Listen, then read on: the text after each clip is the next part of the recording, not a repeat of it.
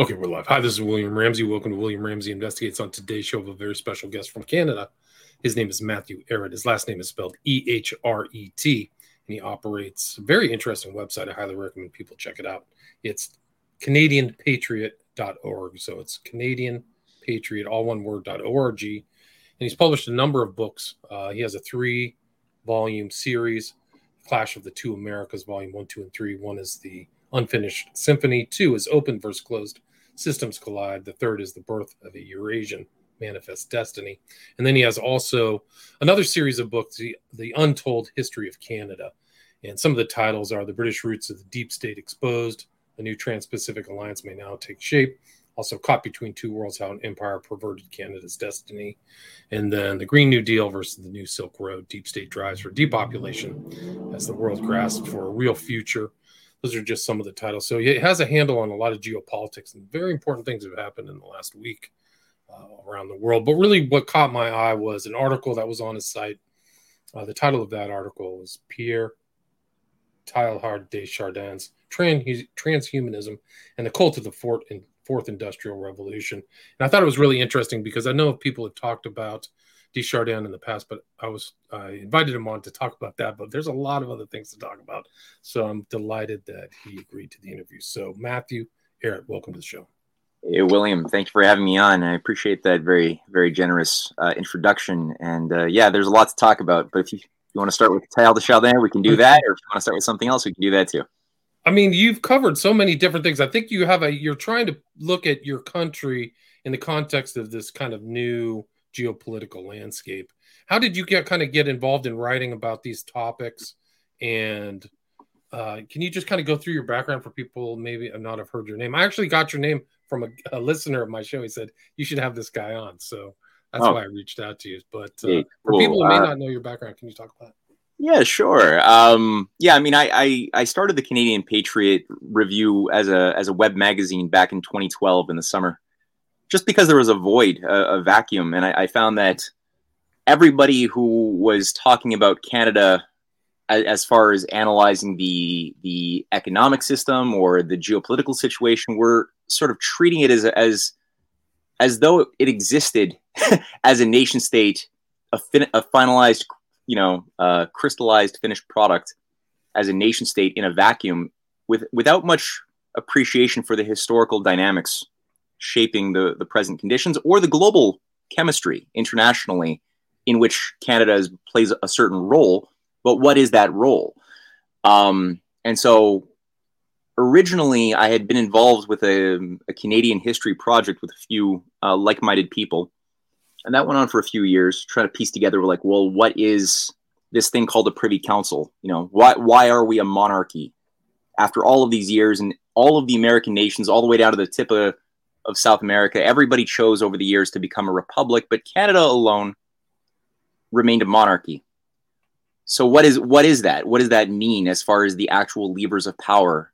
Um, what role have we played geopolitically on behalf of a British Empire?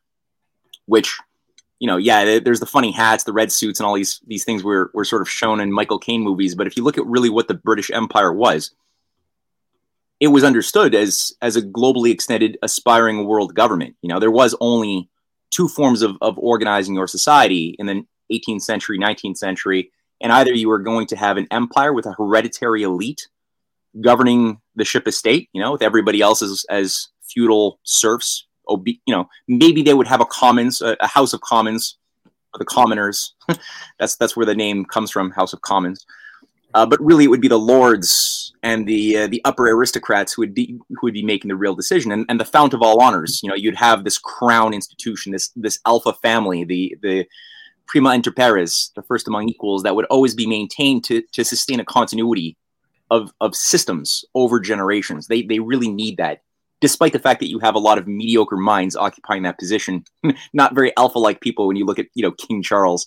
Um, despite that, they need the bloodline idea. They needed that's the whole way that this this type of peculiar government has has been arranged for centuries. So Canada has always been a very valuable, as we discovered, uh, chess piece within a broader great game. Usually, and, and I go through this in the Untold History of Canada book series. Um, unfortunately, there there there are there there are fewer things to be proud of as Canadians. There are things to be proud of. I don't want to say it's all crap. It's not all illusion, but there's um, there's a lot more reason um, to see us as a nation that has been kept as a sort of synthetic appendage of the empire, running assassinations of people like Lincoln or JFK, whose deaths you can't understand if you don't look at the um, British Canadian operations, including Confederacy operations, where John Wilkes Booth, for example, had spent five weeks up in the primary Confederate headquarters or intelligence headquarters in North America, which was Montreal, uh, receiving his instructions and his pay to carry out uh, the hit job. Same thing for JFK. And, you know, the idea of Canada has been generally kept as a wedge at different times to, to prevent an, a, a U.S. Russian um, system of cooperation, which at various points nearly came very close to setting the stage for an entire new system of cooperation around the world, especially in the wake of Lincoln's uh, victory over the Confederacy. It happened again um, in the the 20th century a couple of times actually. So Canada's generally been a, a, an, a tool used to destabilize the good. And there have been good people who have fought and used political power at different times to bring about an emancipation and uplifting of the quality of life of people. But they've been largely either written out of history or obscured or slandered to the point that most Canadians don't even know the names of those people who they should really love and cherish. While those people who they they tend to think of as their founding fathers, the the the new godheads and celebrity heroes of our history, like our, our leading founding father, uh, John A. Macdonald. I discovered, you know, this guy is a, uh, uh, you know, he, he was he was one of the worst forms of racist imperialists who was slavishly saying that you know Canada would a Britisher I was born, a Britisher I would die, and he worked to keep Canada at a at a particularly import, important moment locked within the the British system in, in 18 in the 1860s and and he's a person who called for an Aryan Canada you know like he wanted to have an Aryan race in policy in in our constitution. So it's like th- these are the people we're told are our heroes um, or we should respect. No. So anyway that that's sort of where the Canadian Patriot came out of. I was a political activist at the time working with Lyndon LaRouche um, in uh, they had a small branch office in Canada. So uh, that was sort of where I cut my teeth doing some political organizing, trying to get a better handle on how do you set up conferences for diplomats or for the embassy staff in Ottawa. Um, so that was a good a good bit of schooling for me and like real life schooling. Yeah. Right. So then, so what? So you say that some of these heroes in, in that are considered heroes in Canada shouldn't be. Who are the people who should be considered heroes? Well, we got people like um, this is actually how I started um, my, my Canadian history project originally um, was looking at, well, how did those leaps of progress happen? Did the oligarchy, because we've always lived under one form of oligarchy or another. There's never been like a, a perfectly liberated humanity that didn't have an oligarchy. Now Canada's iron law of oligarchy. Yeah, yeah, yeah.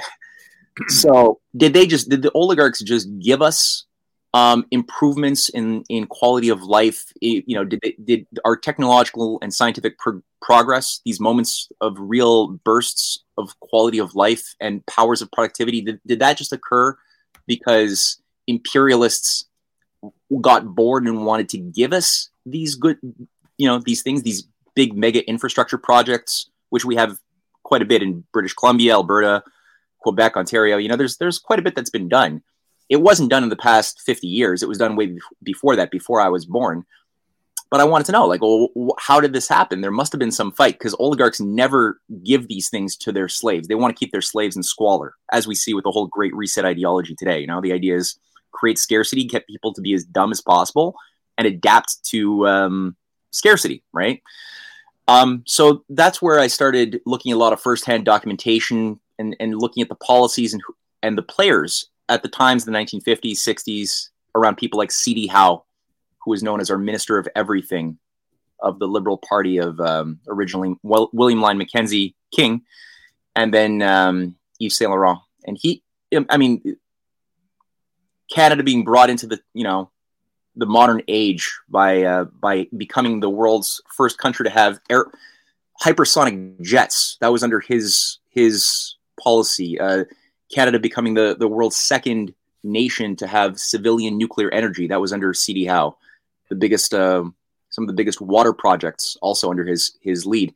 And then there are the people like um, like W.A.C. Bennett. The the for 20 years he was the premier of uh, British Columbia from 1952 to 1972, and he's somebody who again you can't understand even Quebec. Like, how did Quebec become a hydroelectric engineering hub of the world? Today, you know, like 90 plus percent of our, our energy comes from hydroelectricity in Quebec. You can't understand that, ironically, if you don't look at British Columbia and W.A.C. Bennett, because W.A.C. Bennett led a fight against these Malthusians and Rhodes scholars who had, had been embedded both in Ottawa but also within his own provincial cabinet. And he had a. a oh, sorry to interrupt, but that's still a problem today uh, in yeah. Canada, too, right? Yeah. Well, well, Chrystia Freeland, right? I mean, uh, the, the Rhodes Scholar problem is has always been a bane of our existence. And uh, W.A.C. Bennett did battle with these these creatures. He fought to nationalize, uh, you know, uh, power uh, power corporation of, of British Columbia, which was refusing to allow for the development of new hydroelectric dams or anything, and was keeping the prices, the rates of energy, extraordinarily high, so that your average people couldn't, your average citizen couldn't access affordable energy, and you couldn't develop a, a real nation building strategy with that those those artificially high um, rate hikes or uh, rates of energy. So he he nationalized it and he forced this new instrument to become a tool for progress and built some of the biggest dams in the north, the Peace River dams, the Columbia River Treaty dams on the BC side. He led with the help of John F. Kennedy. Um, when he was getting a lot of resistance in Ottawa, uh, JFK directly stepped in and said, "No, I'm, I'm giving my full support to uh, to Bennett." and he was also developing rail. So the idea of connecting rail from British Columbia up into Alaska, which is still to this very day not done, he was he moved it quite far ahead, and it was sabotaged when he was ousted.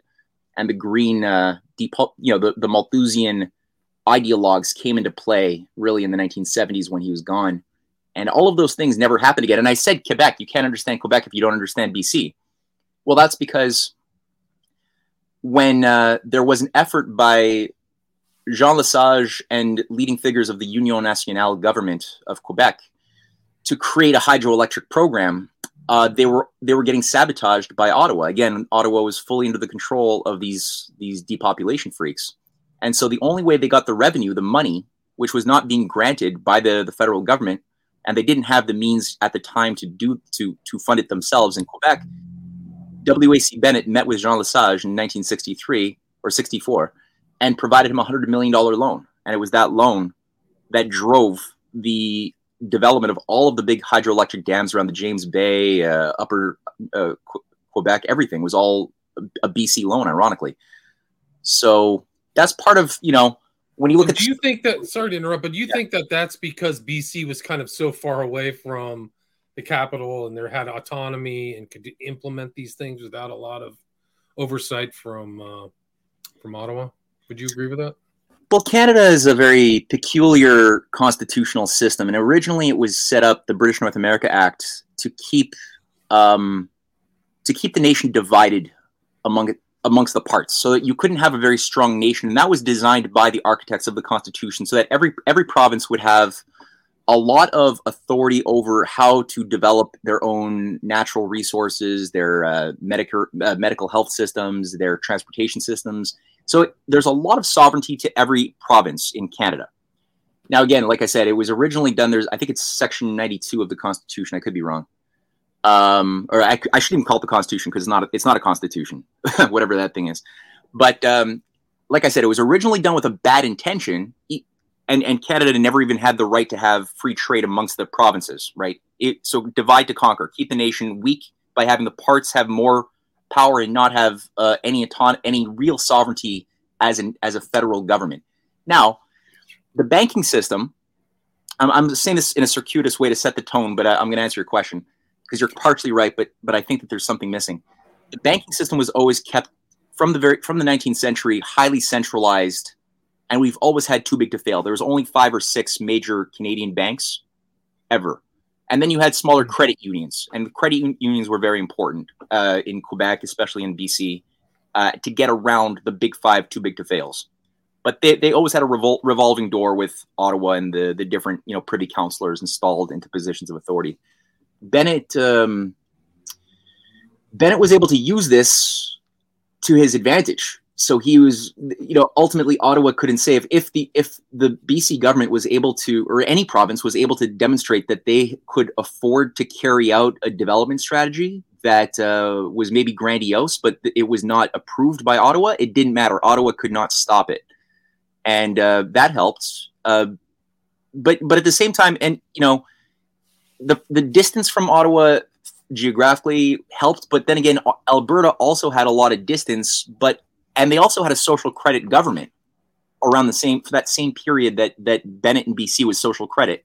So was Alberta, and this is not Chinese social credit, right? This is a very different idea um, of using the credit of the government to fund the social needs of society. It's a very different concept, and um, and unfortunately, B- Alberta didn't have a quality of of leadership that could really use it to to to nation build in a dramatic of a fashion as as Bennett did, because Bennett was just he had a much gr- better grasp of physical economic processes, and he also had an ambition to create a Bank of BC that would be controlled by the, the BC government. That would be the first time that that had ever been done to get around the Bank of Canada, which had always been run by Rhodes Scholars, um, or it was at that time under James Coyne. Um, so that unfortunately did get sabotaged, but he he just had a good sense of like how do you properly manage a, a real functioning economy without just becoming a resource extractor. And that's always been sort of the Canadian model by the British empires: keep Canada a, a hewer of wood and drawer of water.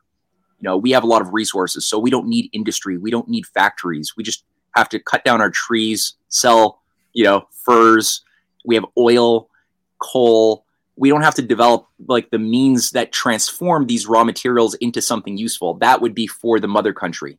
They have right yeah that was the whole idea send everything back to england and that's always been the Alberta trap. So Alberta never fully got rid of, or they never escaped that trap of saying, you know, being told you can make a lot more money just not having industries, just stick with resource extraction. And to this very day, that's why if the oil markets go haywire, Alberta's economy goes to crap. And they don't have any, they don't have a full spectrum economy to back them up. If if one thing goes down, you don't want to have every all your eggs in that basket. BC didn't have that problem, but at the same time, BC today is is a far it's a far cry from any of the of, of what what I'm talking about. It, it fell far. You know, now it's a liberal uh, freak show. Uh, pretty much, they don't really have policy of any, of any grand sort. It's beautiful. BC is beautiful. It's totally changed. I think half of half of Vancouver's from China right now. Isn't it the Chinese diaspora there? And it's just totally, completely different, probably under than it was under Bennett. Oh, it's it's super different, and, and the pro- I mean, the, there's an interesting configuration in in uh, in Ch- the the Chinese diaspora in Vancouver is different from the San Francisco Chinese diaspora in, in some interesting ways. And number one is that as a British British Canada, it's, it's again a part of a. You always have to think of Canada as part of a British uh, Commonwealth, right? It was it, the the the worst. And I'm not saying all Chinese in, in Canada are like this, but some of the worst triads, the worst deep state operatives of China at different times, you know, there's been a lot of crackdowns and mass arrests by the Chinese government starting in the in the late 80s and 89 against these different deep state officials. That that was around the, the period that uh, George Soros was banned from China. You know, um, it's because Ch- Soros was bankrolling with the CIA a massive like Maidan color revolution type of operation to bring in their own Chinese Gorbachev, Chinese Yeltsin character named Zhao Ziyang. And when that failed, all of these CIA operatives, and Zhao Ziyang, who was the head of the Chinese Communist Party in 89, uh, he ran a think tank with George Soros. They actually co-ran a think tank, you know, just to give wow. a sense of how much influence Soros had over China back then. And uh, he was thrown into house arrest, where he rotted and died 15 years later. But all of his his key allies who were working with Soros, they all had to escape arrest. Some of them did go to jail, but the other ones made it through Operation Yellowbird via Hong Kong with the help of the of MI6 and the Triads into uh, Vancouver.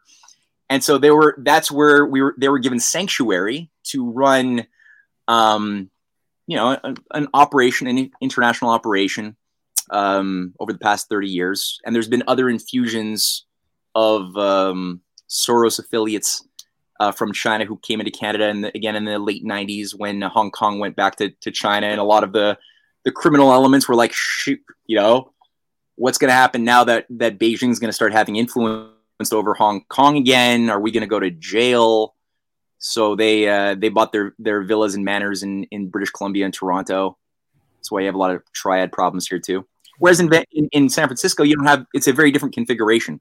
They tend to be more pro mainland. They're not as uh, yeah. It's a, it's a different psychological psycho spiritual character of the Chinese people. Well, they've been the the ones in San Francisco have been the three four generations deep. You know, they're much more mm-hmm. uh, tailored to the American sensibilities. Yeah, I would say. Yeah, they, a lot of them were still they came in from the Chinese. I mean, the Chinese built the rail systems in in Canada and BC, uh, and big time U.S. rail systems. So yeah, I mean, a lot of these people go back to the 19th century. And that is kind of an interesting thing. You talk about the rail system in BC. You're kind of an advocate of a rail system that goes through Alaska and and kind of links the world, right? Yeah. Can you talk a little bit about that? Not yeah, really sure. Um, well, like I mentioned, that that was what WAC Bennett was moving towards with his BC to Alaska rail uh, rail program. They had conferences back in the day called the Alberta, Yukon, BC um, conferences. They would they would happen every year, and you know, Governor, um, forgetting the name now of my my Alaska governors of the day, but they were really good and uh, they all had this great vision of of really modernizing, industrializing the Arctic, and that was going to be also part of the Diefenbaker strategy too. Was the uh, the northern vision to have like science cities powered by nuclear energy um, all across the Arctic, from Frobisher Bay, today's Nunavut, all the way up to uh, the Yukon and into northern BC, and so Bennett was very much on top of that.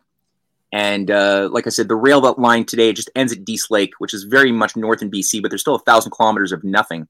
His idea that was, and they call it the rail to nowhere. they were trying to oh, sell okay. it for like a buck because uh, nobody wanted it, and they don't realize like people make fun of Bennett to this day.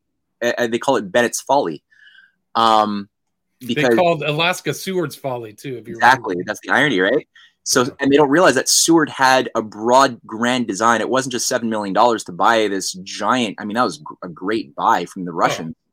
Oh. Um, yeah. yeah, I mean, he, but, and it was all secret diplomacy, right? Like even even the British didn't even know it was happening until the last second, and there was a race, right? It was sold in um, the, the the the the sale was finalized with Ambassador Edward de Stoeckl, who was the the Russian ambassador to the U.S in uh, I think it's May 1867, and that's keep in mind just about a month before, uh, or two months before the British North America Act is is signed into law in in, uh, in London, uh, establishing Canada as a British Confederacy. So I, I consider Canada in many ways the the British Confederacy operation against the U.S. that worked because the southern one failed, the northern one functioned, and uh, Seward was always working and negotiating with Cassius Clay, the U.S. ambassador to Russia, um, some of the best Russians at the time who really loved Lincoln. They and and they were all around Tsar Alexander II. They were the ones who tipped the balance in favor of the U.S. cause, the the Union in uh, in the Civil War, because what happened in 1863 when everything was looking really bad for Lincoln. Um, Russian ships, battleships, arrived at the coasts of New York and California, and they stayed there for a year and they had direct as as Alexander II even relayed in an interview with Charles Wharton Barker, a banker later on. He made a point that this was understood as a message to the British and French empires that if they were to openly enter into the war as they had planned to on the on the side of the, the Confederacy, that would be a war with Russia. And so that's what kept them from openly getting in there. They were, of course, helping. The British were helping. You know, they were making battleships like the SS uh, Alabama for the, the Confederate uh, cause and they were providing money and intelligence, kind of like the U.S. had done with Syria, the Syrian rebels. Um, but they didn't get in openly, even though, and they had 10,000 troops stationed in Canada ready to go. Um, so that the, the Russians really, really played a big role there. And Russia was studying the American system of Lincoln. You know, so you had pe- uh, whole networks of Russian statesmen and economists studying how how did Lincoln use the protective tariff system, use constitutional banking through the greenbacks, um, how did how did the American system function in such a very special way that allowed for the building of the transcontinental railway, which was begun also in 1863 in the height of the Civil War? You're like, you know, people are like, well, was Lincoln stupid? Didn't he have other priorities that were more important? It's like, no, he he understood that you'd have to create a new type of uh, spirit with a very positive idea of manifest destiny um, versus the crappy imperial idea of manifest destiny that was big in the South. Uh, to to animate the best parts of the the the spirit of the people coming out of the Civil War and opening up the West was a big big part of that. The and so the Russian side they were were looking seriously at um, building the, the Trans Siberian Railway, which only got its its start officially in 1890, but they were setting the groundwork since the 1860s.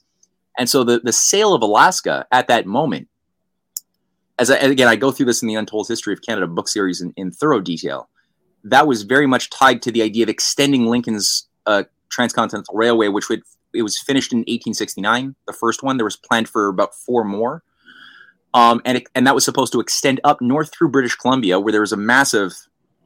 I mean, it was an economic disaster. You know, Br- British Columbia, Canada back then was pretty much, I think, maybe twelve percent of the surface area of what we know of today. You had four little colonies in like upper lower Canada. You know, a little bit, a little tiny bit of Ontario, a little tiny bit of Quebec, a little bit of like two maritime provinces, and that was it. And then there was like the, what what was the rest of Canada? Well, 95% of the surface area was Hudson Bay territory.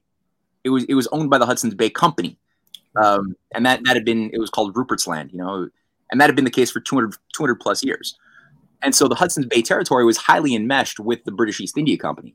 They, their mandate was to prevent the development of the nation um, and also you get a lot of Jesuits working intelligence as well, you know, manipulating different tr- native tribes to uh, either go to war with each other or become instruments of an imperial agenda. So there was a lot of manipulation of the natives too. That was that was messed up. But then BC was this isolated lone British colony on the west coast with no connection whatsoever to any other part of BC uh, of Canada, and they were in an economic. They were they were. It was it was a shit situation. It was really bad. The the gold the gold rush bubble had had popped there was a lot of despair.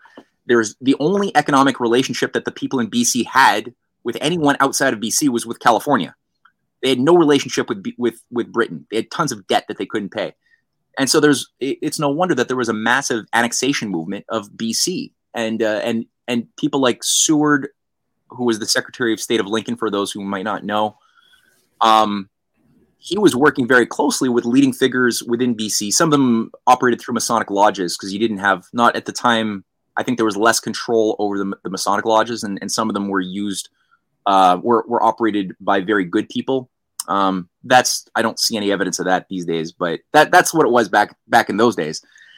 And Seward, yeah, if you don't know, he was involved in the U.S. William Morgan fiasco in New York. He actually was an anti-Masonic uh, Seward. Politician. Yeah, Seward. That's Seward interesting. Eh? That's yeah, no, uh, yeah. So he has a very interesting tie with William Morgan, who disappeared, and it was a whole Masonic thing. So he was actually an anti-Masonic politician well, before. I had read John Quincy Adams' letters on Freemasonry, and yeah, the the Morgan situation, and yeah, I think it was like the 1837 or something, or 1833. That was a, a big a big scandal. Yeah, that, that was interesting. Now, again, at the time, like in my in my analysis, there were there was a greater array of diverse lodges that were not under the same policy in those days. Um, that got diluted.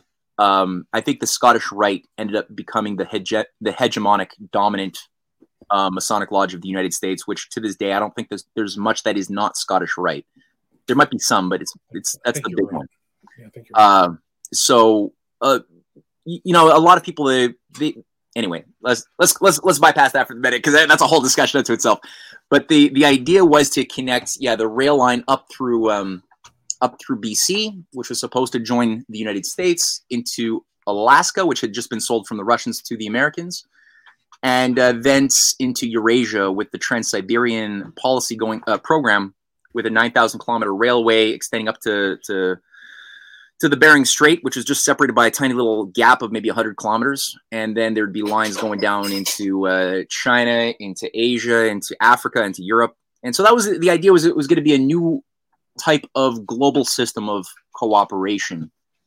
And uh, the system of empire of a hereditary class that used Malthusian policies to pop to manage populations, keep their victims dumb um, and underpopulated. Uh, that was going to be on its way out unfortunately, a bunch of assassinations, you know, from 1880, the death of McKinley, the death of uh, Tsar Alexander II, then the third.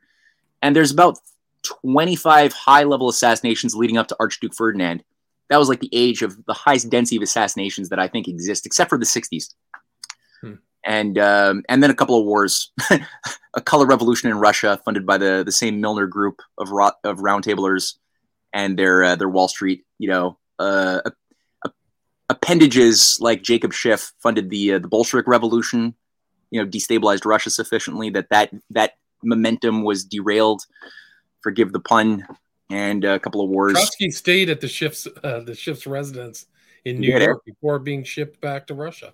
He was that's crazy, and I know yeah. uh, Woodrow Wilson even even kicked in at, at the time. There was some decent uh, law lawmakers in Canada who uh, had a big problem with Trotsky coming through Canada on his way to Britain, and they were like, "This is shady," and they arrested him for a few weeks, and it was Woodrow Wilson who directly intervened to get him out of prison. Yeah, yeah. that's true. No, but Trotsky was key. He's a, he's one of the most, I think, underrated and important figures to understanding the mess of the 20th century and today. People over under, they underestimate the role, the nefarious role of Trotsky and what he represented which transmogrified, you know, I mean, you see how this thing transformed into the neoconservative agenda when Trotsky was no longer a viable tool because they always wanted Trotsky as their guy. He was the one who was like working with, you, you know, he was happy to work with Japanese fascists, Nazi officials, SS, Oswald Mosley. Like he was so happy. Just he wanted, he was willing to do anything, and, and, and that meant just turning his whole nation into a slave colony on behalf of these these transhumanists. And when that didn't work, you know, Stalin was able to to keep hold of power. He kicked out Trotsky, and Trotsky worked for like 13 years internet outside of Russia to break Russia from the outside with with massive fifth columns. So, I mean, the more I look into this, I mean, Stalin is we're, we're told there's like these really hardcore myths that have been created and passed down to us that Stalin just made up the Trotsky conspiracy and all these Trotsky fifth columns that he just like made it all up no, I, I everything I'm looking at is see, is telling me that it was deep. It was it wow. it affected every branch. It was the it was the deep state of Russia, and uh, Stalin had to do battle with this insane thing. And when Trotsky didn't become, he was no longer useful in 1940. He was just eliminated. I don't even think it was Russia that killed him. I think he was like just eliminated by his handlers in the West. And uh, they, but all of his people who who were the key Trotskyites, Albert Wohlstetter, right? Um, um, James Burnham, his personal secretary, they became the founding fathers of neoconservatism. Yes, conservatism, right? Yeah. Right. Who are still around, like Vreeland, right? Vreeland huh? and uh, her husband, or whatever. Not Vreeland. What's this uh, woman's name right here? Kagan and Nuland. Kagan, yeah, Kagan and his wife, right? Yeah, they seem to come right out of that that whole trend. It's messed up. Yeah. Wow. So the past is precedent, right? Past is yeah. Past comes to the to the fore, and I mean, you talk about these transhumanists, you talk about these. Uh, I mean, it goes back, and that's kind of the article that we talked over. That kind of was the intro to your work. This one right here, Pierre Teilhard de Chardin, and the Cold of the Fourth. So we're in the hands of these WEF people, but their ideas go back. They go back to him and out of coming out of uh, Darwinism, evolution. Can you talk a little bit about that? Yeah, well, that that was a big part of the. the I mean, people treat Darwinism as if it is some sort of a scientific idea, and it really was never that. There were there were other ideas in the 19th century around the time of Darwin that were much more competent at explaining the the mechanism behind the evolution of species because you know the fossil records were becoming something explored a little bit more there was a sense that there was this you know that, that the the living systems of the past are different from today um, but when you read the writings of a lot of these other scientists, um, like I'm, I'm, you know, you could look at Lamarck or Carl Ernst von Baer or James Dwight Dana, the American biologist, who were all contemporaries of of Darwin. They were all looking at the role of perfectibility, harmony, intention, design um, embedded in the fabric of the universe that would explain why why certain species would disappear and certain species would come online, certain attributes would become expressed. And it had a lot more to do with cooperation than it did with trying to have a survival of the fittest in a world of diminishing returns. And Darwin, as he expresses himself in his autobiography, always got his core ideas from Malthus, his studies of Thomas Malthus. And he, he's explicit. I mean, I, I, I quote from Darwin, uh, Darwin's own hand, saying that it was only when I read Malthus's on the uh, essays on population that I finally had a, a sense of a mechanism by which to work at. And so Darwin was always handled by a guy named Thomas Huxley. That was his bulldog. Thomas Huxley was a high level official, a misanthrope, like somebody who religiously just hated human beings. Uh, was very creative though, and uh, and he was a Royal Society um, official. He set up an organization called the X Club. it sounds like a, like a Marvel comic, but it's it's actually what they called it in, in the 1860s. And from there, uh, they set up their their main propaganda instrument to try to promote the idea of Darwin, Darwinism as the only solution if you don't want to be a literal believer in every word of the Bible, because you were told you have you have to be you have, you have one of the two to be. You know, pick right. pick one extreme. Either you're a Darwinist and then you're a you're a science you will respect your opinion as a scientist, or you could be a creationist who believes that the world was created six thousand years ago and everything else is literal. Be one of the two. And and Huxley would set things up like he would make these you know very highly publicized debates between some religious fanatic or another from the Anglican Church, which he would be able to you know eviscerate pretty effectively, and the media would just like you know relay that to the to the the audience. And um, and the the propaganda magazine was called Nature Magazine, still t- exists to day, um, pushing bad science to this day. So the problem was the the church. Christianity was still not falling for Darwinism. There, you know, there's still a sense that the, that human life is sacred, that we have a soul, we're made in the image of God, uh, these concepts were believed not just by the Catholic Church at the time, because there were bad Catholics and good Catholics, but it was also something that the founding fathers believed very deeply in. That's that's what gave birth to the best of the American Revolution. That all human beings are endowed by the Creator with inalienable rights, because you know it's not like we have a hereditary elite that gives us rights. we're all sovereigns, right? And that philosophically comes from the idea of being made in the living image of God. So that had to be crippled and undermined somehow. So they took a long term strategy. And um, the Jesuits at the time were one of the most useful instruments to embed this new ideology into the Catholic Church, which, you know, in the 1890s, the Catholic Church had, had banned Freemasonry. The, the Pope, I think, is Leo. The, um, I, I get my, my Pope names wrong sometimes, but there was a leading Pope who had banned uh, the Freemasons. The, you know, the, the, there was um, a major refutation of Malthusian ideology from the uh, the papal encyclicals of the 1880s and 1890s. That you know it, that it, it is good to have more people.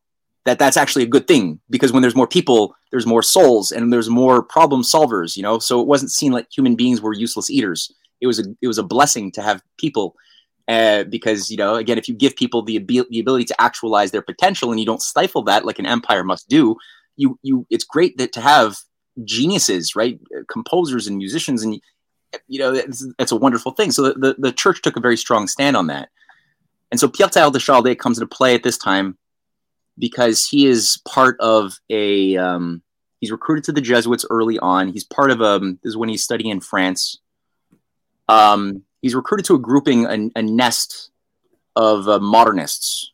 And the modernists within the Jesuit order are pushing this philosophy that the Catholic Church must stay relevant by adopting the scientific norms of the day and age that they live in. Also artistic norms too. If you wonder why like anybody wants to know why a lot of the churches that were built in the 19 after the 1960s in Canada or the US, they're ugly.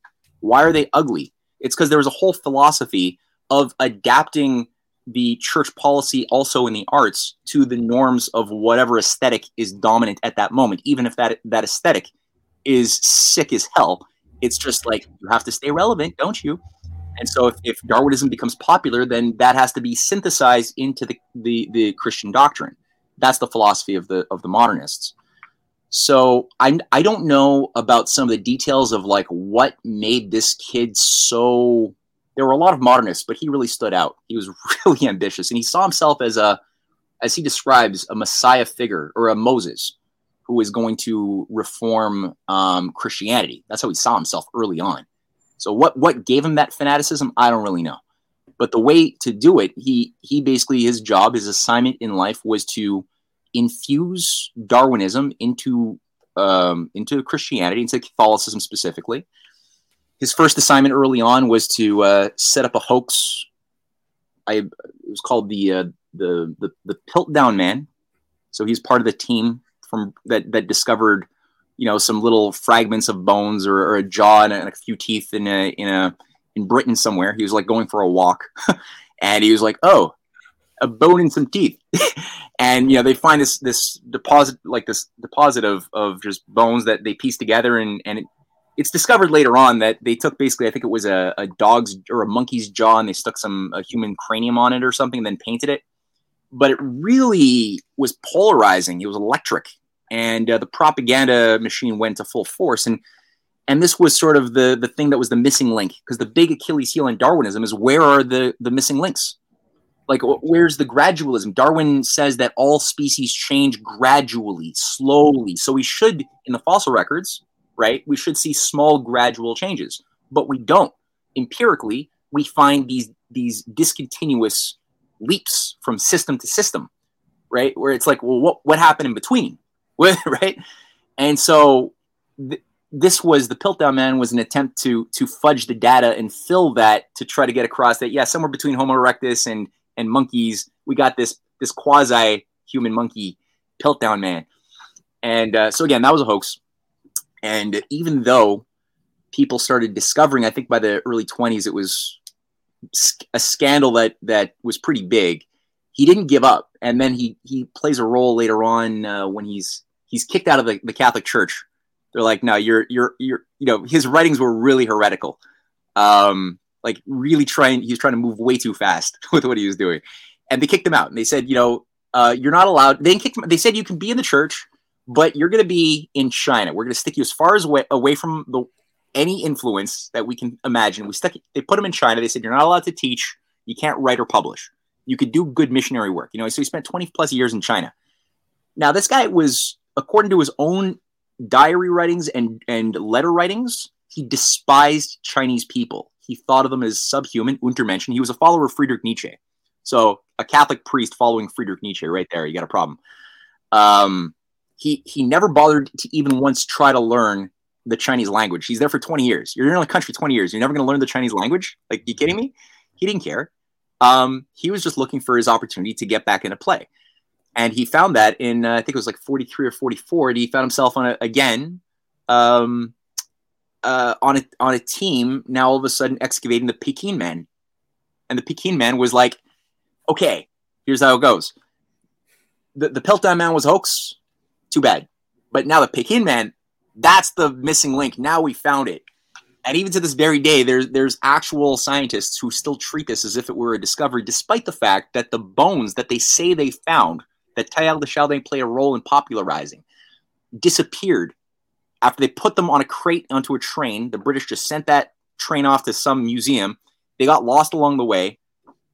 We we have T- description of what the bones are. Nobody actually has evidence of this thing ever having existed. This missing link. But despite that, it, this one has successfully hung on and maintained itself in the mythology down to the, the present day. Now, the last thing and which is where I started looking at Chardin, is I I'd gotten, I had noted when I was reading the the works of you or reading the transcripts of speeches of people like Yuval Harari, you know, the, the lead uh, misanthropic schmuck philosopher at the World Economic Forum, and people like Ray Kurzweil as well, lead, lead Google engineer, another, uh, you know, transhumanist. They're all transhumanists.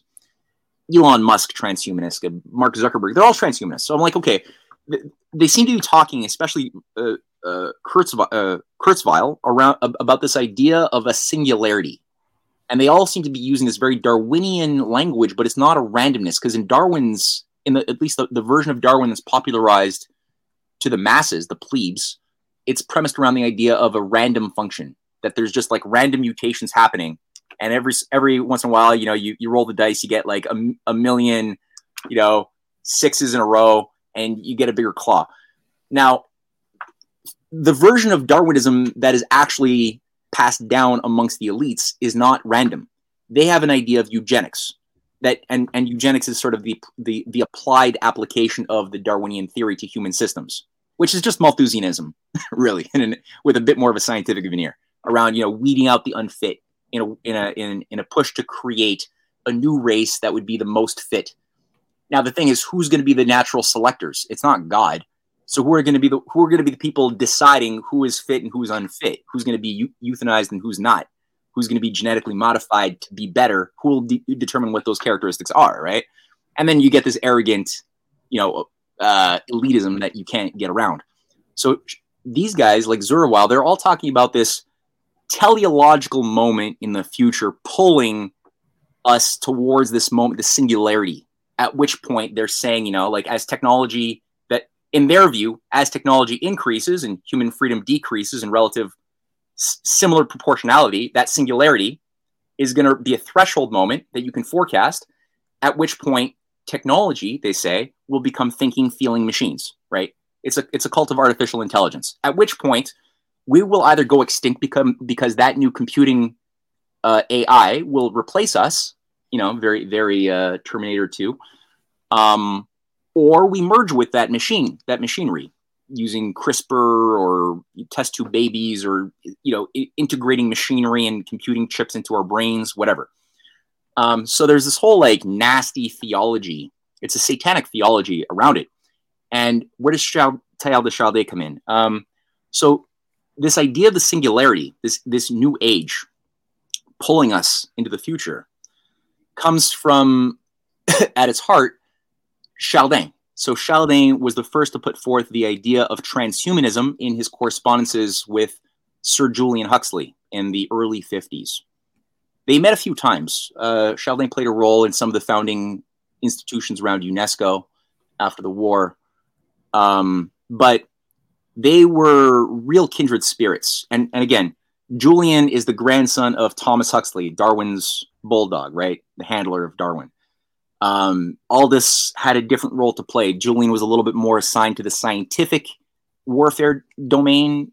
Aldous, people say, oh, he was like a great prophet warning us of, of the dangers of uh, totalitarianism. No, no, he's a predictive programmer and a eugenicist as well, uh, Aldous. His job was he had bad eyesight. He couldn't be a scientist. His assignment was cultural warfare, and that was his job.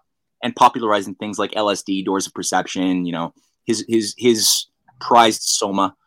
Um, so they they all sort of like worked synergistically together. And so Teilhard de Chardin, he um, he created and, and sort of systematized the idea of a new pseudoscientific religion for the elite, and that was transhumanism and um, and he calls again for the uh, integration of Marxist Leninism, which is really a form of Trotskyism. Actually, is what he's pushing for into uh, the Catholic Church, which which gave birth to a, a, process that became known as liberation theology.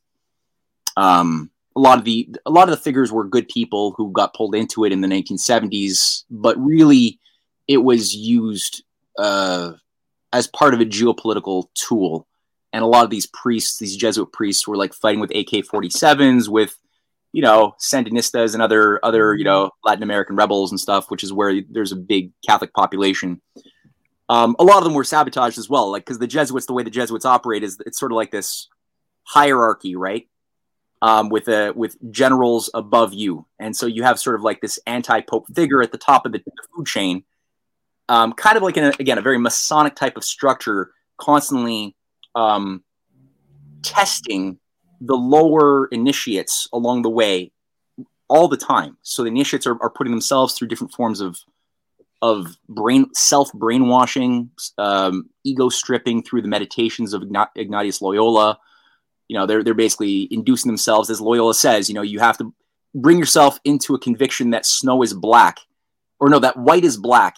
If your uh, if your superior says it to be so, you can't ask questions and you have to believe it. You have to like pass a lie detector test, right? So that is a lot of self conditioning um, to to to get to that place where you're doing that and just becoming an, an, obedient tool, not asking questions. You have to let go of your sovereignty. And so, for those who pass the tests and are brought into the upper level management, they find themselves, like in the case of the the um, the Jesuits in South America, often working with the fascist right wing governments of, let's say, Pinochet or these other groups put in power by Kissinger, Shultz, and others, which is part of the big reform in the 1960s and, and 70s, right? Is you put in a bunch of like Nazi collaborators advising governments because a lot of the Nazis were brought into South America, right? They were integrated by Allen Dulles into the CIA, into into MI6, like Bandera. That's what's behind the problem of of Ukraine today. It's that there's been a careful cultivation of Nazis over many many generations, And uh, they did this. Klaus Barbie. Klaus Barbie was like a high-ranking member of Ecuador, or one of those smaller countries in South. Exactly, like, yeah. exactly, yeah, and and, and Barbie was not not alone, and and so you find that a lot of the higher order Jesuits are also working with the the Nazi right wing fascist governments supported by the CIA, and um, using their lower useful idiot liberation theologians who are like fighting with the rebels because they got a heart, you know, they see the injustice and they're like, well, we got to do something. We can't just pray. We should like fight to to stop the the, the tyrannical dictatorship, you know. And and if that means picking up a rifle, we do that. Now at the same time, they were they were often just used and thrown away like toilet paper and sabotage. So it's this whole thing. It's it's nasty. Um, but that's what Pope, Pope Francis. So also Pope Francis, I think, is is I mean, I was going to say closet transhumanist, but I think he's out of the closet at this point. You know, like he's integrated the, the, Catholic Church into the World Economic Forum on so many levels with the Rothschilds on the Council for Inclusive Capitalism and all this other crap. So I heard he had an Operation Condor connection. He did. I got to look more into that. I, I know Michel Chossudovsky, who runs Global Research, did a really good article on that that I have to study. But yeah, he was working with some hardcore nefarious right wing governments and CIA operatives in the 70s and killed a lot of priests and uh, and innocent people. He, he made a name for himself. Yeah, yeah. there's all kinds of secret wars going on. They used to mm-hmm. take, uh, you know, uh, leftists and fly them out over the ocean and just chuck them out the uh, chuck them out of the plane. It's terrible. Disappeared them. Yeah. yeah, bad stuff. Yeah, crazy. So, yeah. but you see that this kind of history, uh, intellectual history, goes back through Chardin so what you're seeing played out today, Harari, who's a monster, um, and these other characters, has its has its ideological heritage goes through Chardin, right? Yeah, but, yeah, and some more than others. Point, oh, right? they kind of they kind of just relifted his concepts and re rebranded them or renamed them, right? Yeah, I mean, I don't know how original a thinker he is. He was definitely enthusiastic. That that's for sure. Um, but you know, like he was tightly in bed. There's some some of these grand strategists are very useful. Like Yuval Harari describes in one of his speeches that I've listened to way too many of these speeches by, by Harari. They're, they're so disgusting. Uh, it's like watching a train wreck. Though you just like can't help it. um, he describes how H.G. Wells was his earliest inspiration to become a philosopher, and he was reading H.G. Wells's Outlines of History. Wow. And Wells is again one of these high level. I would put him on par with with Chardin, or even a little bit higher as far as an intellectual grand strategist. Uh, maybe Bertrand Russell. I would say he's Bertrand Russell and H.G. Wells are probably of the highest order grand strategists of the 20th century, at least, uh, both being Fabian Society operatives and, and high level. And I mean, again, eugenicists, of, of, Darwinists, of right? Well, yeah, I mean, H.G. Wells was a student of Thomas Huxley direct, directly. Um, he was a direct student and he was a, a, devout eugenicist. Again, you know, like these people all believed in a creation of a. They, they, the name transhumanism didn't enter the the lexicon yet, but that's really what it was. That's what eugenicists are. That's what Nazis were. It's you know you believe in the Untermenschen, the under the underhumans that have to be exterminated. Um, of all races and creeds, you know, it's it's they're not really peculiar specific against like black people or Jews specifically. It's really just there's a whole category of humans that have to be eliminated and weeded out, and then the uh, Hitler, the the the brown-headed, brown-eyed Hitler with the Jewish grandma, would talk about the great, you know, Aryan race of blue-eyed, blonde, you know, Ubermenschen, um, over, over, over humans, better than humans, uh, who would be the breed for tomorrow that we'd have to like, and people like, you know, this is so embedded with the entire you know genetic therapy revolution of the 1970s that really took took hold with um, the sequencing of the human genome and people like Epstein even you know even Epstein was a big backer financially of a lot of this this crap. And he had a whole weird ranch and somewhere in Mexico I think or maybe it's in New Mexico yeah New Mexico that's it yeah where he's like trying to like breed a new race of humans like female sex slaves uh, to plant his seed, who he's like dubbed himself to be like the best of the best. So of course he's got to like spread his seed. It's weird. Like it, it really is religious. It's very strange, and he had a lot of friends in this kind of modern uh, eugenicist movement. Like a lot of people a lot of people who are around, kind of influencing other people. I think it's interesting. Harari too. You have to put him in that same line, doesn't he? he's a full on evolutionary biologist, right? I mean, doesn't he time the beginning of man coming out of, you know, whatever. I, what what's his what's the book? The title of his book that we're Oh you know, yeah, Homo BC or Homo whatever. Like yeah, I forgot what it was. I think he's one of those. He's one. Yeah, he's one of those Darwinist types. I think. Yeah, I mean he's um he's he's it's it's interesting to hear him speak uh, because like he describes he just puts it into such clear words this idea you know he's like there was there's the, the Big Bang. I remember him saying like the Big Bang happened 13.7 billion years ago, and he goes through one of these stupid, you know, like simplified all science history in like you know 10 minutes, and he's like, and everything has been random without any cause. The universe doesn't care about any of us, and it's all just been randomness until now. And it's like he's trying to give a sermon to a bunch of at a, pulpit to a bunch of technocratic, you know, anti-humanists, and he's like, but now we've finally achieved intelligent design for the first time in, in all of existence, except the intelligent designers are not God. It's going to be the CEOs at Google here at Davos. And uh, they are we are the intelligent designers who will then be able to control and upload our souls. Instead, the cloud won't be heaven; it will be a cloud that we upload our uh, our digitized identities into our brains into or something because they want to cheat death. And I think ultimately a lot of these guys, Ray Kurzweil is is like fixated. He's written books about his fear of death and how much he wants to bring his dad back to life because he's got unre- unresolved stuff with his pop, you know. Um, that's like psychologically a big thing in his head that shapes this again, Ray Kurzweil, right? Like leads engineer at Google. Uh, Harari is, I, you know, he's a pathetic character who's who's been really, he's probably been abused a lot. He's afraid of death. He wants to upload his, his soul into the cloud and maybe have it installed by USB into some like you know cyborg in the future or something. I don't know, but um, yeah, they're really not able to deal with the reality of of the death of our, our bodies because if you were actually looking at good religion, Christianity, um, any any any healthy approach to like a religious identity puts first and foremost the fact that we're going to die and our soul is immortal and our soul is made by God.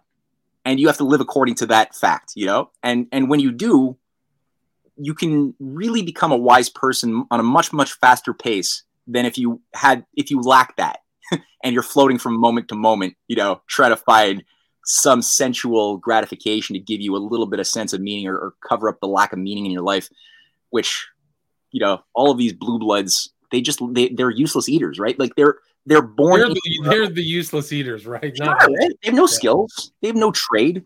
They're they're useless. They're just feeding like at the royal family, right? Like they're they're getting millions of dollars every year from taxpayers across the Commonwealth to do nothing. That's their job is to do nothing, though they do things, but their job is to do nothing and just live in castles. Like right. that boredom has to be filled by something. And, and unfortunately they they find a lot of very they got like a, a hypertrophied, a hypertrophied logical side, you know, which which can really take over and crush any any human sentiments in time, and they pass it on to their kids. You know, it's it's really sad. It is sad. I mean, and that's really. I mean, they say the new world order is the old world or old world order. It's like the same old people who want to make these changes are these old heraldric heraldry families from all over the globe, really, not just the royal family.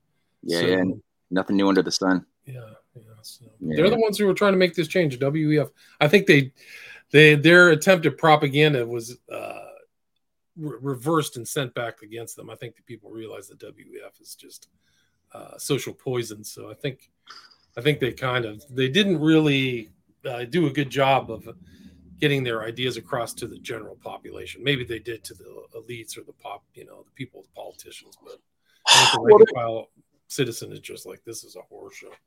Yeah, I think there's generally I think they push people to the the max at this point. Like there's a certain I mean the population allowed we did allow ourselves to become overly corrupted. I, I that is a it's not just the it's all the elites' fault. You know, it's not it's too easy to say that. You know, the the fate as uh who is it? Uh, Cassius said in uh, Julius Caesar, "The fate, dear Brutus, is not in our stars, but in ourselves that we are underlings." Um, the masses allow themselves to be poisoned, and there are certain cultural norms that have really uh, it, it's rotten, and so people have to. I mean, I, I think the last couple of years has been a big learning curve for a ton of people who have become much better, much wiser people in the course of having to let go of a lot of the the sacred cow illusions that they had been holding on to for a long time, um, and and making some discoveries fast. But uh, no, they, they can't sell this stuff to the population. You know, they have to they have to wrap it. I mean, that's why Yuval Harari says like the only solution for the useless eater, the useless class, is drugs and video games, because they know they can't intellectually get people to in a popular, you know, mo- create a popular movement around depopulating ourselves or like owning nothing and being happy. They can't do that. So the best that they can come up with is well, just try to pump them with as, ma- as many drugs and video games and, and meta, you know, immersion distractions. Bread yeah. and circuses, the modern 21st century bread and circuses. Exactly. Maybe they won't mind being euthanized, you know, if, if we do that. Maybe. But they're they're they're out of ideas. Matt, can I uh we're at about 60 minutes. Do you have time for a few questions? Yeah, absolutely, sure. Hill Doggy is asking, can you ask uh, Matt about his time with the LaRouche organization? Yeah, for sure. Well, that was that was a really uh, positive overall. I mean, overall experience. I was involved with them as a volunteer full time for um, almost full time uh, between 2006 and 2017, and um, I had I had sort of been going through a bit of turmoil after you know I I I had made a lot of my my um, discoveries about 9/11, international bankers, all this stuff uh, in around 2003, and I went you know it was a like for all of us, it's you know it's traumatic to discover that you've been living in a, a, a cave and all of the, the the the popular beliefs of everybody around you that you've been living by and the traditions are all just shadows on a cave wall cast to make you stupid and bring you into a slaughterhouse. Like that's painful. So I didn't let that go, and it really bothered me. And I was writing a lot, but I didn't have solutions. So at a certain point, I uh, I just said, you know, I'm gonna I'm gonna I'm gonna shut up. You know, I'm I'm, I'm either making an, a, a pest of myself only talking about conspiracy theories all the time. And when I do a good job, if I am effective, it's uh, the the consequence is usually just depressing people, um, or they think I'm nuts. So I'm like, neither one is that useful. So I'm just gonna, you know, integrate back as best I can into the Shadowlands and just try to like float and see what happens. But I was like, in my the back of my mind, I, I had made a commitment. If I do ever come across viable solutions at any time, I will fight for that and I, I it took me a long time to uh, come to those until I was on a smoke break uh, after work one day, and uh, or no, on a work break, and there was a political table, and it was a, a, small outfit from the LaRouche organization in Canada, and they had maybe eight or nine people in, in Canada. I didn't even know about that. I, I thought I thought I was pretty smart, and I didn't even know who this LaRouche guy was.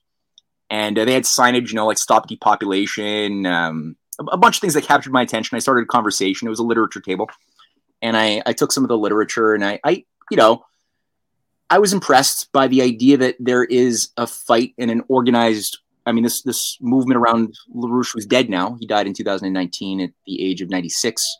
But he had spent 50 years setting up an international array of organizations in Europe and in the Philippines and South America, and um, it had a there's a policy orientation that I could get my mind around. I could see it working. That's where the idea of the Bering Strait as a very important um, game changing policy for the past hundreds of years came into my my perception. I didn't know about that. I didn't care about rail development until I started really thinking about it from that standpoint.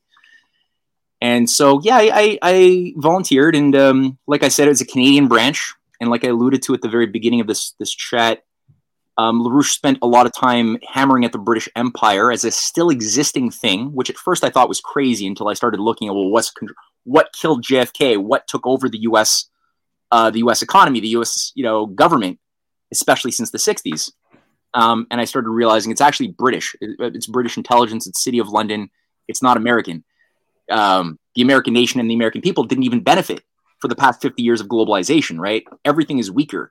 So if it was the US empire, as I had been led to believe, why did the US empire destroy itself and its own people?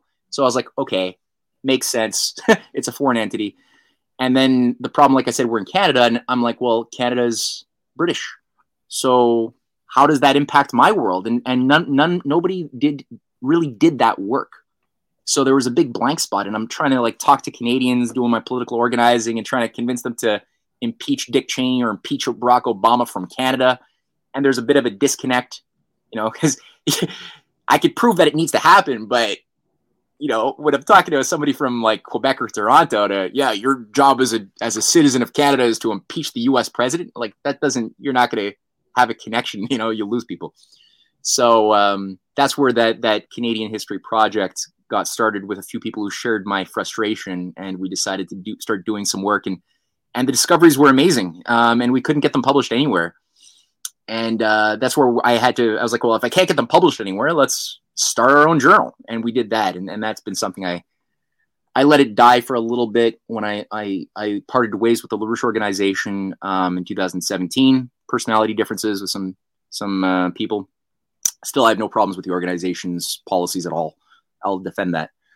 Um, but I and I, I let the Canadian Patriot sort of die for a couple of years. But then one day I went back to after Trump had gotten elected. I um, I went back to the dashboard of the website just for shits and giggles, just to see like you know how's how's the traffic. You know, I'm, I'm not trying to do anything. I hadn't put put a new post up, and I found that there was I was getting like a thousand hits a day. I'm like, wait a minute, there's there's a hunger. So I decided to revive that and, and I incorporated that into my my political writings and, and what have you. So nice. That's, and that's, you've done a lot of these like kind of books with other authors. So it's you and some names I'm not familiar with, but you're working with other people to kind of blow the dust off certain. Oh yeah, I couldn't do this by myself. This was uh, this was this was a team effort. And the first book, the Untold History of Canada, uh, I did the forward, but the the content on that's the one with Benjamin Franklin in Canada, because Ben Franklin was up here in Canada for uh, for several weeks trying to organize to get Quebec to be the 14th colony to to go to the, the, the Continental Congress and sign the Declaration of Independence. And uh, there, there was a lot of sabotage. But that book was written by Pierre Baudry, who's who's an incredible researcher, a former uh, professor at the Université de Montréal. He joined the LaRouche organization in the 70s. Um, but he did some amazing work that got me my, my engine really revved. And um, yeah, my, my, my current trilogy uh, that you see up there, I, uh, the Clash of the Two Americas, I've co-written with my wife, uh, Cynthia, uh, Cynthia Chung. She's also a, a, wonderful writer, and she's going to be putting out her own first book in the next two weeks or so okay, on uh, another angle to how the U.S. intelligence was purged by the British. Interesting. What's the? Do you have a title for it? Or are you able to? It's going to be. Uh, I don't want to bastardize it, but I think it's uh, why the black sun never set on the British Empire, and it's going to have a picture of the black sun of the occult, the the okay. Nazi sun and rod, sun and rod. Yeah, exactly. And it's going to go a lot into Operation Gladio. She's she really unpacks and takes a lot of time getting at the Operation Gladio Gladio from the incorporation of Japanese fascists, Nazis, Italian fascists into U.S and MI6 intelligence agencies. It's going to be scary, good scary. Interesting. I'd like to like to interview her about that. Um, and somebody asked, Yodi Bear asks, "As populism rises in Canada, do you think Poilievre or Bernier could change the direction of Canada?" Voted in as PM. Well, uh, I don't know. I mean, um, I was very impressed by the the mass organization, like the mass organizing that uh, I saw with my own eyes on the ground in Ottawa and and all across Canada around the uh, the February truckers convoy. That was very very well done. Um, that couldn't have happened from the the political class. I mean, Bernier and Poilievre are at the very at the worst they or at the best. I should say at the best. I believe that they are um, disturbers of the transhumanist agenda. I don't think that these types of personalities would go along with the transhumanist program. Um, I do think that they would be more inclined to be influenced by their the masses, the, the those who elected them. Um, I've got major problems with both of them on in terms of how they are both economically incompetent and ultimately both believe that faced with a, a systemic economic breakdown as we are currently living in right now, both of them believe that it's the job of the government to do absolutely nothing because they both believe in what's called creative destruction. In my mind, that is criminally incompetent if you believe in, in such an absurd idea as creative destruction. And I actually spoke to Bernier a couple of months back at a town hall event in, in Montreal. And I asked him this question. I, people could see it up on my website. And his response was just the, that, you know, the, the collapse has to happen. The best we can do is try to love our our neighbors and our, our family and and and hope for the best. And and I believe that coming out of the collapse, we'll we'll have like a new system of gold backed currencies with Bitcoin. And it's like you're not thinking. Like it was the most idiotic, lobotomized, mystical answer that's useless in a time of crisis. So I'm very unhappy with both of their hyper Austrian school to the extreme ideology, which ignores all precedents both in Canada, US, and beyond on how to actually carry out a political economic fight with an oligarchy, we can do it. There are instruments that are available to us to carry out that fight and defend people and build an economy. We can do all of those things, but they don't know how to do that. So that's where, for me, I, I, I always have that criticism. And if they can change, great. gotcha. And is there anything you'd like to add, Matt, before we wrap this up? I got to run out. Uh, your website again is CanadianPatriot.org, right? So people can buy your books there, right? yeah, they can buy the books there for sure. Uh, easy to find, CanadianPatriot.org. There's also RisingTideFoundation.net, which uh, my wife is the president of. It's a nonprofit, more educational oriented, uh, also based in Canada. Um, so that's RisingTideFoundation.net. The last thing I would say is if people want to uh, get my Substack, every day I put out a, a video or an article on Substack. That's MatthewEhret.substack.com. Now, the last last thing is if you don't have money, I understand the economy's kicked a lot of people's asses. Not a big deal. Send me an email and I'll send you some free PDFs of the books at uh, Canadian Patriot 1776 at tutanota.com, T U T A N O T A.com, and I'll I'll shoot you the PDFs. Awesome. And I will put those links in the show notes. So it's your website is again CanadianPatriot.org, then the Rising Tide Foundation which is all one word, risingtidefoundation.net. And then I'll also include your email. But fascinating talk. Thanks so much for sharing all that knowledge. Really interesting. And uh, I really appreciate it. Hey, me too. It was, it was a lot of fun. And uh, anytime you'd like to do it again or talk to my my wife about her new book, then uh, I'll hook it up. I'll shoot you an email. Thanks so much, right. man. I appreciate Take it. Care. Take care. Bye. Stay there. Stay there.